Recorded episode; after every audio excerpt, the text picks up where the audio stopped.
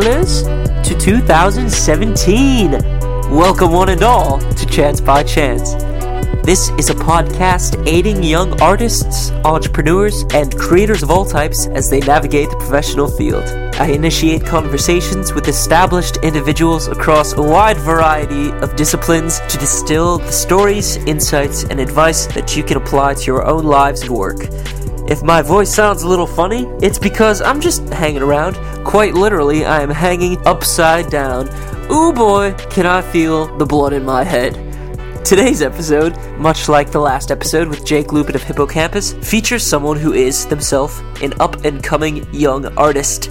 It is a strapping buck, Mitchell Seymour of the Happy Children. He plays bass and sings in a band that has been making big and even grandiose waves around the Twin Cities community, and they've only been doing this for about a year at this point, which is why I asked Mitchell to come on the show. They've really garnered some support, as can be seen by their sold out show at Bedlam Lowertown a few months ago, or their upcoming sold out show at First Avenue with Hippo Campus. Mitchell came on to share some reflections on the first year as a band, including the recording and release of their popular EP Small Talk, the way that they've booked and negotiated rates for shows, and some things Mitchell wishes he would have known before this all began to unfold. Toward the end of the episode, Mitchell talks about change he would like to see in the world, and together we speculate on ways to bring that about. Big thanks to Josh Johnson for providing the opening track to this podcast. Find him on SoundCloud at Saxophone Capone. Find Happy Children all over the interwebs, of course. But for now, please enjoy my conversation with Mitchell Seymour of the Happy Children. Mitchell, welcome to the show. Thanks for having me, man. Yeah, we're sitting here on Lake Calhoun. It's pretty frozen, but not not so frozen that we'd risk walking No, across on a day I, like today. I can see where we would go if we did walk across it, but it doesn't look like we would end up there. It looks like we'd end up at the bottom of the lake. so oh man, it's beautiful to see, though. It is beautiful to look at, Yeah. And we might not want to push push our limits with your your recent brush with death. With death, driving home from Wisconsin. Such a scary encounter. Such a scary car crash. How'd that put things in perspective for you? Oh, I mean, it changed changed everything, man. Like I, it was such a scary, uh, scary thing seeing my my good buddy Judah in the car seat next to me, just you know, seizing up. That was a real, real eye opener, and just the fact that we made it out of it basically unscathed. Couple, couple cuts on the back of our head. I mean. You know, and Judah's got some stuff he's dealing with right now, but you know we're good and we're, we're able to play music. So, yeah, And that's what it's all about, Yeah, right? yeah, As we're we're walking over here, you're Definitely. saying the music is what you want to do and it's what you're doing now. Yeah. Can you tell me about leaving school in Olympia to come back here and how everything has unfolded, getting the happy children going? Yeah, totally. Well, Caleb and I started making music out in Olympia, Washington. We were at Evergreen and uh, we weren't in any classes together, but we knew each other obviously from high school. We're good friends. So just happened to start making music together out there.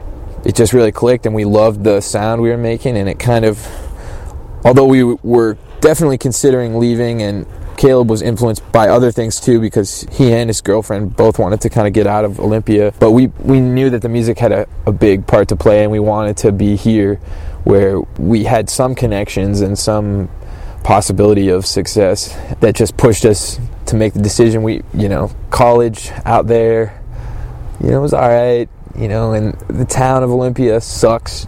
We just knew we couldn't thrive out there, so hmm. you know, good long car drive with, in a moving truck. Spent a month living with my parents, and then we moved into our the house that we're living in now. Cool pad.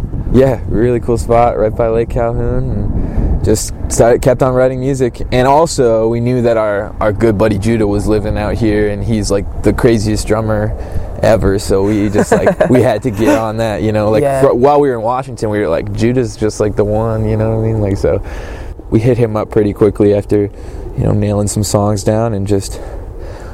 First practices in the the P space. I don't know if you're familiar with that Oh, I'm spot. familiar. Yeah. yep, yeah. so that's where we had our first couple of practices, the three of us, and from there it's just onward and upward. And once you had the first few songs down, when did you know you were ready to bring it to your audience and, and get it out there? Also, How did you first start to do that? Um, I think the moment that we were like, these could be shown to people. For me, I think was when when Judah recognized the songs.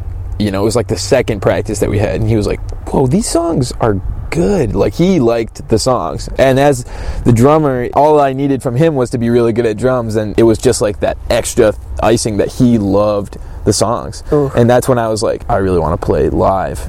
I don't remember like how we started playing live, but we just had we knew people here and uh, played our first show with a great local band, Burn Fetish, at uh, a bingo club. Um, you know, so so that was our first show, and although we sucked, it was fun. And Everybody sucks at first. Yeah, right. But at this point, man, your live show is second to none, and I think that's one of the things people recognize most is the energy of it. It sets me in a frenzy every time I'm there. well, it sets me in a frenzy as well, and it's it's a yeah my strongest addiction. I quit smoking cigarettes this year as well, so yeah, so this yeah it's been Yeah. A, a really good year for me. I just swapped that with an intense desire to play music live, and yeah, it's the energy is it comes from I guess Caleb, Judah, and I, we have a, a long past. You know, we've been friends for a long time, and making music together that is music that you love. It's indescribable, I guess. I don't know. Let's talk a bit about small talk. Talk a, talk a bit about some small talk. Your Sure. recent Yeah. EP. right.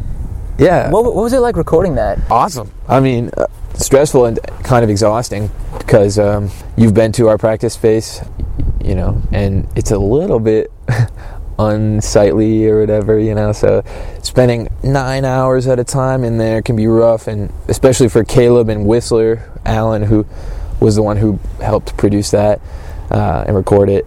You know, they spent the most time in there, and as much fun as it probably was, it was also just exhausting, and it just shows like well, how important it is to have that uh, recording space very nice because like sitting on a stool or on the floor of like this dirty room for hours and hours it makes you not want to track any more songs like i don't want to play gotta my- push on yeah, through. you really got to push through but we just recorded a single actually at this studio uh, the pearl which is over in northeast and that is a real studio with like real nice furniture and um, uh, an amazing sound engineer, and not that Whistler's not great at what he does. It, uh, it was just like the space in general. It, it was just like so nice to record in there. So it was exhausting recording small talk, but feels great to have it out there and have something for people to listen to. Yeah, and I've been listening to it, man. Oh, I- I'm digging it. I'm digging it so far. Cool, yeah. How do you approach what you're doing in terms of priorities? I mean, there are there are only so many things you can do with the hours in a day. What is high on the list for Happy Children as a band? What do you focus on? it, it varies because once we have like a, a set down we kind of start to get sick of the songs so then it's sort of on caleb and i to get into the nitty gritty and write again so it's been nice living actually living together because we can kind of just wake up and caleb's twiddling on his acoustic guitar and i'll just you know join in or, or vice versa. And and so we don't really have to schedule time to write. So that's going to change though when, when he moves out. But we'll we'll see. So it's it's more about just finding I guess feeling when okay we really need to write another song. Like I'm, we're kind of getting sick of just playing the same songs over and over mm. you know practicing. And and judah loves to be learning new songs too so and then in terms of practice, we just try to shoot for two practices a day or a week. A day. Oh, yeah. That's ambitious. yeah, right. Uh, yeah. So typically on the weekends, you know, because I don't work the weekends. Yeah. Sure. yeah. And what advice would you give to young bands in the community looking to gain some footing, just given your past year of experience? Well, we had it a really quick, you know, I don't want to say break. I mean, because we're still working our asses off, For you know, sure, for but sure. but it's um, it's been a quick take. You know, people have caught on pretty quickly, and I think it's just because we played live all the time, like, Hmm. and just be ready to to give it your all in that live show, man, because that's like how you, that's how you make money in the business nowadays. You can't make money off of a recording.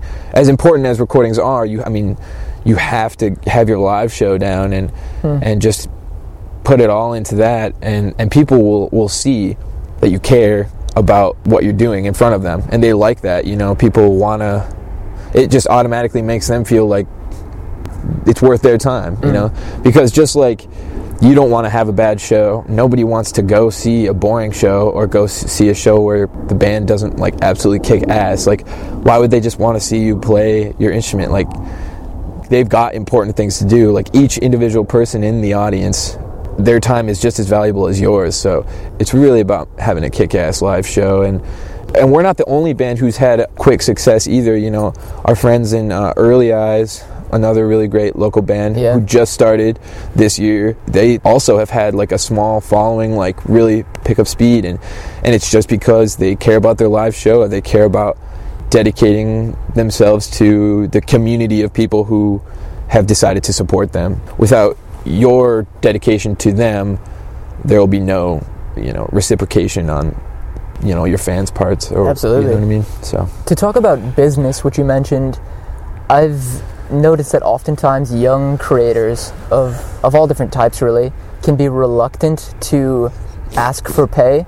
And, and there's obviously periods of no pay when you're starting out and, and working for exposure. Right. But there comes a time when you need to incentivize your work through business. Can you talk about how exactly you go about negotiating rates for playing and, and, and what you look at there? Yeah, I mean, yeah, you're gonna have to go through that phase where you're you're kind of working to expose yourself to an audience. Um, I don't know. A lot of people don't want to pay even just like five bucks just for the sake of seeing a local show. Sounds tough. Yeah, totally. But you also have to, at some point, just kind of commit to an asking price. You know. And, and what does that look like, opening that door? it's a number that you might feel is too high. Typically, if it's a if the venue or, or whoever wants you to play the show, they'll probably just tell you if they can't pay you that much. And from there, you know, don't cancel a show because they can't pay you that much. Just keep, it's kind of like a bid, you know, like just lower it, lower it, or whatever, you know. But if you're asking for a certain price, you're not hurting your reputation by asking for a high price. In fact, it's kind of the opposite. You're showing that y your time is valuable and that your your work is valuable and that I, I mean just any artist, you know, whether you're an actor or a director or you know visual artist, uh, you got it. You can't be afraid to to ask to get paid for your work. Um, and yeah, young people especially, I think that's just part of like the learning process as an mm-hmm. artist is just learning how to ask for money Yeah. kind of begging for money basically yeah. Sometimes, man. Yeah. Sometimes. Yeah. Hey, but that being said, you had a pretty big fundraiser show at Bedlam a couple of months ago. Can you talk about the importance of, of social change that I know you're passionate about and and just why you feel you can approach that as a band? early on kind of goes hand in hand with the exposure thing you should look for fundraiser shows because people will go to those. People are going to pay money to go to those. And while you might not get cut a check a lot of people may be at the show. And then they may like what they see and they might come to another show you know? So on your end that's why you know there's some incentive there. And then obviously people are inspired and influenced by artists. So, whatever real social change you care about, you should definitely try to intertwine that with your work because you can make real change. Yeah. You really can. What And change is meaningful to you these days? What do you want to see in the world? I guess as much as we've been talking about money, I'd like to see people kind of care less about that. I know Caleb would agree with me on that and kind of think that I'm a little bit of a hypocrite because I talk so much about money, but I think we should stray away from that and maybe get some perspective that literally every single person on this planet is the same as you. While they've been born with different privileges, different disadvantages, we're all made of the same stuff, and it's just so upsetting to see people completely kill themselves over you know what they're trying to do do for themselves basically you know like people just put in the, their nose to the grindstone just for what you know and, and they ignore others in the process and i think it's the root of our current political climate our current uh, economic climate and and all around the world it's it's the reason why every nation is seeking power you know hmm. from the smallest nation to the biggest nation every nation state on this planet is trying to be as powerful as possible and if if our nations were different if it was like less about power and more about being open. I don't even know. Hmm. Like, how, how do you have a nation that's not like that? It's hard to say. Yeah, to touch on that, to touch on openness, Yeah. replacing consumerism and serving yourself day in, day out, what could we replace that with in terms of community and, and understanding? uh, it's such an inhospitable system that we've got set up. It's hard to imagine such a big change. It's like every person would have to to make the change. Every person would have to to give it all up, basically. But then if everybody gives it all up, then everybody has something. It's like kind of communist. I don't know. you know, it's not fair to like trying to devise a an, an economic system right now. uh, it's hard to do. It is hard to do. But hey, but uh, you know, a little bit at a time, Right. one, one person at a time, like No you doubt. said. Yeah. Who in the community, whether in music or in organizations, anything, who do you think is doing good work these days? What have you been impressed by? I saw the young artists who did uh, in the Garden of Calais, Mm, and I was impressed by that. I really was kind of blown away by their work, and they're really young and and they're killing it, you know. and and while they're they they're gonna kind of realize, I think when when they get their own apartments and stuff, and when they have to hold down these, I mean, I'm sure they they have jobs and stuff, but like it gets harder in your 20s it hmm. definitely does but hmm. but they're doing more than i was doing back when i was a kid Oh, you know back when i was 18 or whatever. Definitely. I'm, i sound like such an ass you know like i'm only 20 what I'm 22 now but a lot happens between 18 and 22 hmm. that changes things but it's Stepping the yeah but if i had been where they're at right now really dedicated to their craft really dedicated to theater and music like that i think i would be even you know in a way better position than i am now. What advice would you give to your 18 year old self? don't do unified auditions man. Don't even go to chicago. Don't even do that shit man. Like you're just gonna you're gonna take a year off. And i wish i hadn't gone to evergreen i guess. I i'm glad i went to olympia for a period of time because you know the stuff that happened with me and caleb mm. and and i did meet a lot of really cool people out there so but but evergreen was expensive you know hmm. i blew a lot of cash out there on on i didn't learn shit you know what i mean like i really didn't learn shit and I wish I hadn't gone to, to school because I know all I want to do is just be an artist. So why the hell would I go to school? You know what I hmm. mean? Like why would I spend any money? you know, I, it's different than spending maybe like a couple hundred bucks on a, a class Sure. or something like that. Versus paying for tuition. It's insane. It's insane, and the debt that these kids take on, man, and and these people that just want to do art. I know they just want to do art, but they're taking on so much debt. So even one year of college, I would say I would not do that. I would tell my hmm. 18 year old self, don't even bother. Any books or movies perhaps that have shaped your outlook on life? Anything that you've gifted to other people, something you've just felt the need to share that you've, that you've seen or read? Yeah, totally. Uh, the book called Rant by um, Chuck Palahniuk. Uh, he wrote Fight Club and stuff. and- Oh, yeah, yeah. he's really good. Yeah. Um, and that book was crazy because this kid who grows up and moves to this city, and it's sort of this dystopic city where people drive around in, in cars and they like crash into each other as part of like this nightlife thing and and it's dystopic in the sense that there are the desirable people of the society who are allowed to be out and about in the daytime, and then there's the non-desirables um, like criminals and people who are just the lower class who are only allowed to be out at night, and that's like the, the segregation system uh, of that society. And and Rant, he's like rabid. Basically, he he was spent his whole childhood just being obsessed with letting animals bite him, and kind of developed this uh, like tolerance to the poisons of you know nature and kind of obsessed with biting people and being rabid. And um, so it's about this that guy. And it's just a really really interesting book. And I, I did share it with my good friend Aaron. Cool. I hope she read it. Yeah. And to wrap up, if people want to connect with you, learn more about what you're doing, where, where can we send them? Check out uh, the happy children man just look up the happy children.bandcamp.com or you can find us on apple music that's that's the most important thing to me right now is just listening to our music Yeah. you know i'm really proud of it Come see a show. Yeah, yeah. Come see a show. Well, cool, Mitchell. Thanks for the time. Thanks, Chance. It was a blast, man. Yeah, it had been. That's a wrap. Episode 10. Oh my goodness, these are just coming along.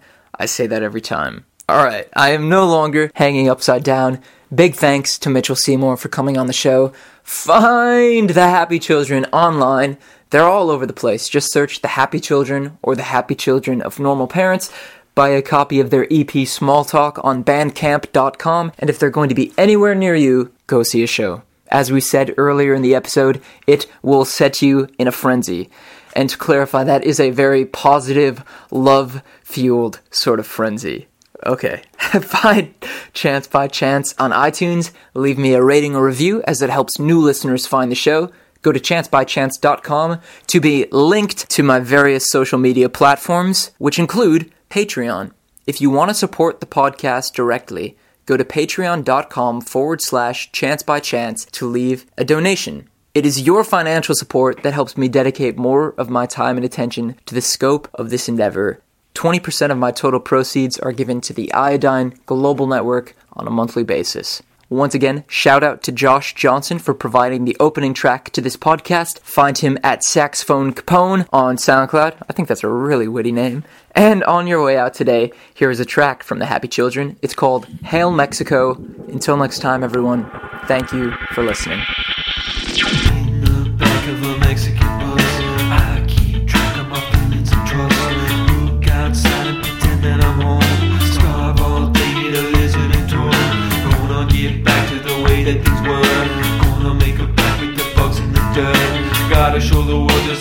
That they were. Gotta spread the message of hell, heaven, and earth. No since I brush my teeth. Makes it hard to forget what I eat. Motions, waves, and the image of girls living in a terrible sunstroke world. Yes, I'm. What does everyone mean?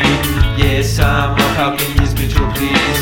Want me to forget the actions of God? Want me to forget the embrace of mom? Okay, sweat dripping in my eyes. Okay, that burns up my sky. Okay, that my climb is high. Okay, if my skin's on fire. Please don't let me cry right now. Please don't let me cry right now. Please don't let me die right now. Die right now.